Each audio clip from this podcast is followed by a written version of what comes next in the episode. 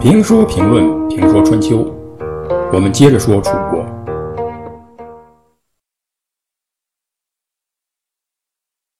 由于华元的努力，以及晋楚两国面临的国际国内形势，双方同意弭兵停战。第一次弭兵会议达成。弭兵会议过去两年，公元前五百七十七年，郑国兴兵攻打许国。许国当时在许昌一带，是郑国的邻居。郑国虽然经常被晋楚两国欺负，郑国跟谁走得近，就遭到另一方的讨伐。但郑国呢，并不是食物链的底端。实际上，郑国不但不是食物链的底端。而且还是一个挺大的国家，至少属于中等霸权的国家，因此才会被晋楚两个超级大国所重视。在郑国这样中等国家的下面，还有一些小国。一方面，郑国被大国欺负；另一方面，郑国也以同样的方式欺负周边的小国，收他们的保护费，让他们纳贡，否则就打击之。不仅是郑国、鲁国、宋国、魏国等国家，周边呢都有这样的小国，所以这就叫大鱼吃小鱼，小鱼吃虾米。那个世道就是这样，看起来很混乱，但乱中有结构、有规矩。大国不需要收拾所有的国家，只要收拾了地区的小霸国，这个地区就收拾了。郑国是中原地区的小霸国。公元前五百七十七年，郑国呢兴兵讨伐许国，攻入许国都城。许国被迫割地求和。许国受欺负，楚国看不惯了。在楚国人的眼里，打许国是先要到楚国那里找批文，盖章备案，否则就是非法。因此，一年以后。楚国兴兵攻打郑国，到了抱随，也就是河南省原阳县西，又讨伐魏国，到手指。那有人要问了：攻打郑国怎么跑到原阳县了？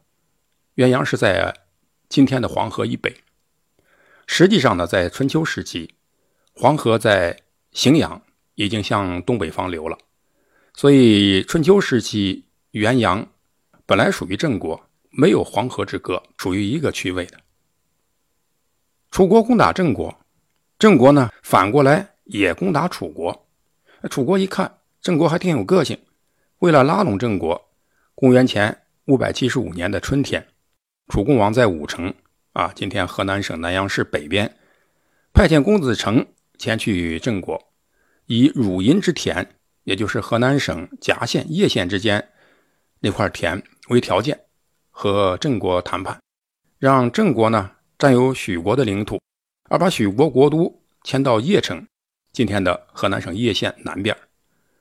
许国从此成为楚国的附庸，而郑国呢，因为得到了好处，重新成为楚国的尾巴国。郑国得到好处，就接受了楚国的条件，背叛晋国，投向楚国，成为楚国的盟国。有了这样一个强大的盟国，郑国就有点有恃无恐了。公元前五百七十五年夏天，郑国子罕率兵又进攻宋国，在雀皮啊，河南省商丘市宁陵县之间，和雀陵（今天河南省宁陵县南）两次击败宋军。郑国的所作所为，直接违反了诸侯的盟约，是严重的不把晋国放在眼里的行为。严重的影响了晋国作为大国的形象。晋国要不管这样的事儿，强国的面子就没了，在诸侯中的威信也没了。因此，晋厉公召开御前会议，讨论如何面对当前的形势。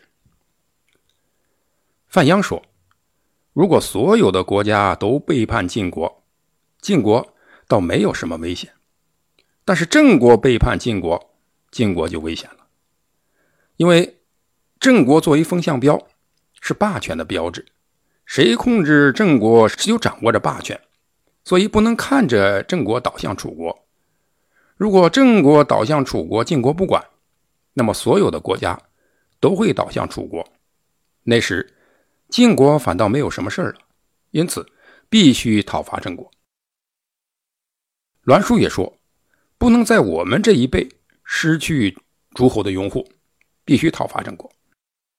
在讨伐郑国这一问题上。晋国上下呢取得了一致意见。晋国这个时候讨伐郑国呢，他也有条件和底气。邲之战，晋楚争霸，晋国虽然战败了，处在劣势，啊，但这以后呢，与齐国的安之战，晋国打败了齐国，争取了鲁国、魏国等诸侯国的支持，并且与齐建立了联盟。麻遂之战呢？又联合诸侯解决了秦国的问题，西顾之忧也得到解决。晋国的国力与实力上升，因此有能力与楚国打一场大战。于是，晋国组成了远征军，出兵郑国。这个阵容呢是颇为强大的。中军将，也就是三军统帅栾书；中军左是士燮。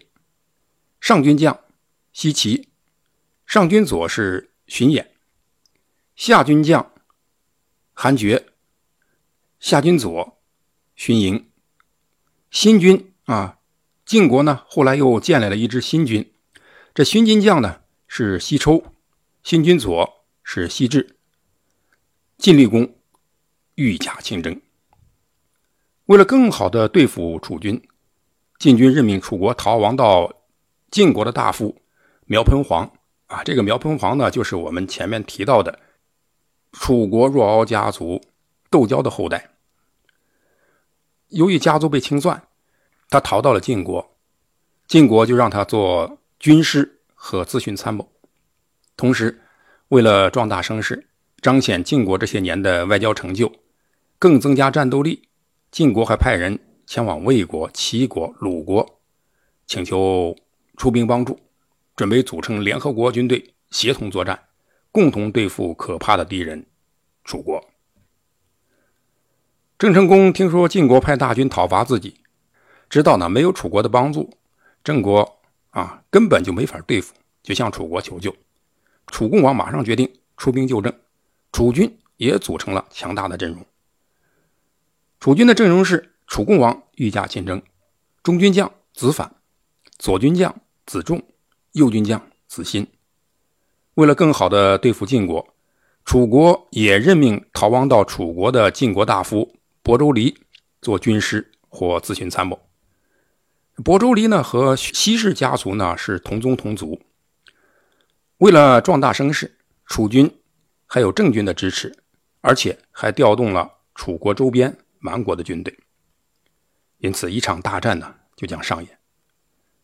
晋楚前两次交锋，第一次城濮之战，晋文公率晋军，楚国的主帅是子玉；第二次邲之战，楚庄王率楚军，晋国的主帅是荀林甫。